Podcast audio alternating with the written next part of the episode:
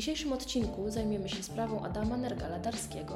Sąd wskazał, że Adam Darski przedstawia się jako osoba wykształcona, inteligentna i dysponująca wiedzą historyczną, a mimo to jego zachowanie podczas koncertu w dniu 13 września 2007 roku przeczy takiej ocenie osoby oskarżonego. To należy uznać, że jego zachowanie było wulgarne, prostackie i nielicujące z treściami, jakie winien ze sobą nieść przekaz artystyczny.